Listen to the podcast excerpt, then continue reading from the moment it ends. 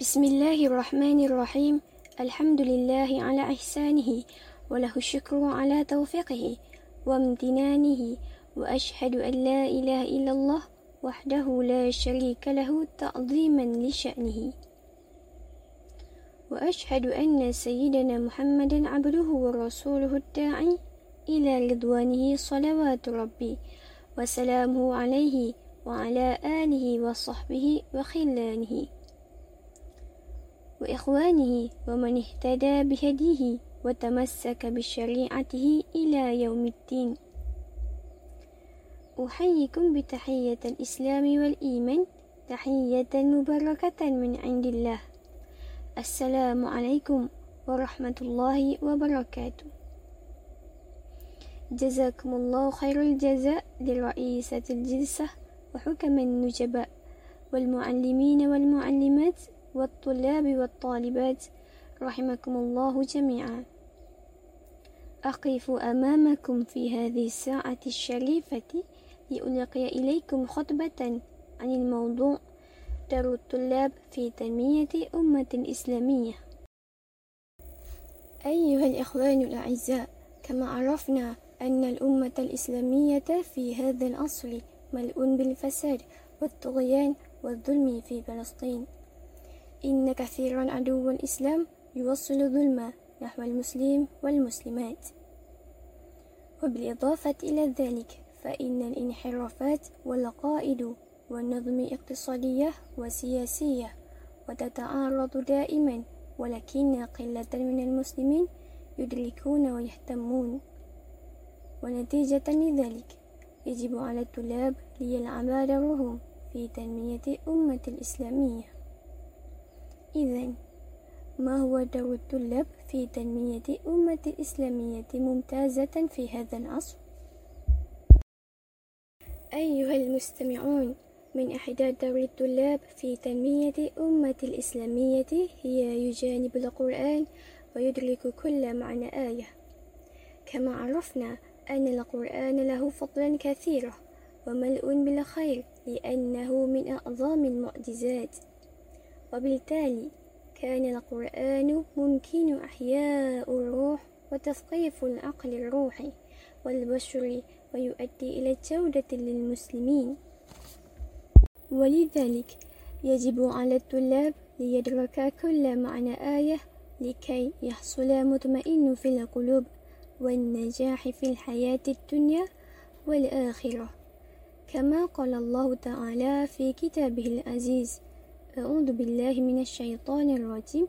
بسم الله الرحمن الرحيم. ذلك الكتاب لا ريب فيه هدى للمتقين. صدق الله العظيم. من جانب آخر يحتوي القرآن الرسائل متنوعة ونصائح جيدة. بناء على ذلك سيجعل الطلاب الأخلاق بالأخلاق الحسنات. إذا نعمل بالقرآن. بعد ذلك هناك متنوعة القصائص العلمية في القرآن وعلى سبيل المثال قصة عن أصحاب الكهف ويمكن علينا لنعلم العبرة من القصة أي يعلم الله قدير على كل شيء. وبالإضافة إلى ذلك لا بد لنا على الطلاب لينفع الوقت لأن كما قال الحكماء الوقت كالسيف. يملك الطلاب الوقت الفراغ أي في الوقت الضحى أو في وقت استراحة.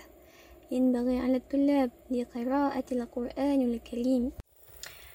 أيها الإخوان الأعزاء على الطلاب لإحياء المساجد لبناء أمة ممتازة لأنه المساجد هو مكان الاجتماعية والقدوة والحسنة.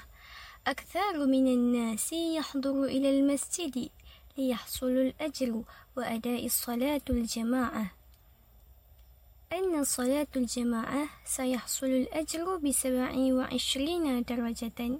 بالصلاة أيضا سيجتنب النفس عن الأمور السيئة كما قال الله تعالى أعوذ بالله من الشيطان الرجيم. بسم الله الرحمن الرحيم. إن صلاة تنهى عن الفحشاء والمنكر. صدق الله العظيم. ثم الصلاة أيضا يقرب الإنسان من الله تعالى وفي الوقت نفسه يمكن التحلي بصفات المحمودة وابتعاد عن المعاصي والمنكرات.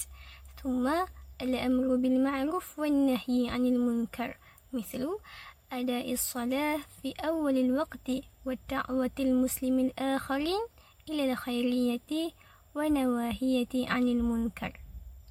أيها الحاضرون السعداء وبالجدير بالذكر يجب على الطلاب يلازم الأخلاق الكريمة تجاه الآخرين. ينبغي علينا يحترم الوالدين وبالمشاركة إحسانا. ومن محاسن والفوائد فعل الخيرات للآخرين هو تقوية العلاقة بين المجتمع.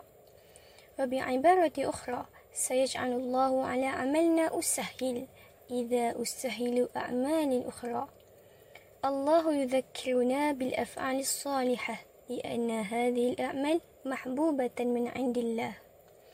وبالإضافة إلى ذلك يمكن على الطلاب الصدقة لأن له منفعة جدا. الصدقة بالمال والصدقة بابتسام من الأمور المهمة على الناس. كما قال رسول الله صلى الله عليه وسلم تبسمك في وجه أخيك لك صدقة. باختصار شديد قال الإمام الشافعي جزى الله الشدائد كل خير وإن كانت تخصصني بريقي وما بشكر لها حمدا ولكن عرفت بها عدوى من صديقي. يجب على الطلاب لنعمل الصالحة وإن شاء الله جزى الله خير علينا. أيها المستمعون الكرام كما عرفنا من إحدى دور الطلاب في تنمية أمة الإسلامية هي إحياء البيئة الصالحة مع الآخرين لمعرفة الأمور التي تتعلق لدين الإسلام. وعلى سبيل المثال يمكن للطلاب لعقد اللقاء أو الحلقة بينهم. كما قال رسول الله صلى الله عليه وسلم في الحديث الشريف المؤمن للمؤمن كالبنيان يشد بعضه بعضا.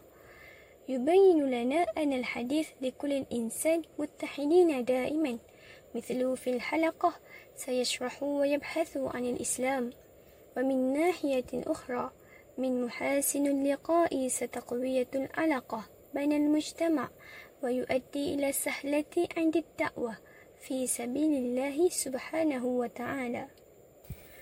على الطلاب ليؤمن تماما بالله ويتمسك بكتاب الله والسنة النبوية كما قال الله تعالى في كتابه العزيز أعوذ بالله من الشيطان الرجيم بسم الله الرحمن الرحيم. واعتصموا بحبل الله جميعا ولا تفرقوا إلى آخره. صدق الله العظيم. لا بد لنا كالطلاب لعب دورهما بإتقان والأمنة لتنمية أمة الإسلامية إخواني الأحباء من رجاء للطلاب يلعبوا دورهم في تنمية أمة الإسلامية ومن ناحية أخرى يجب على الطلاب أن يعيشوا في بيئة الصالحة ويجتهدوا في دعوتهم للمجتمع.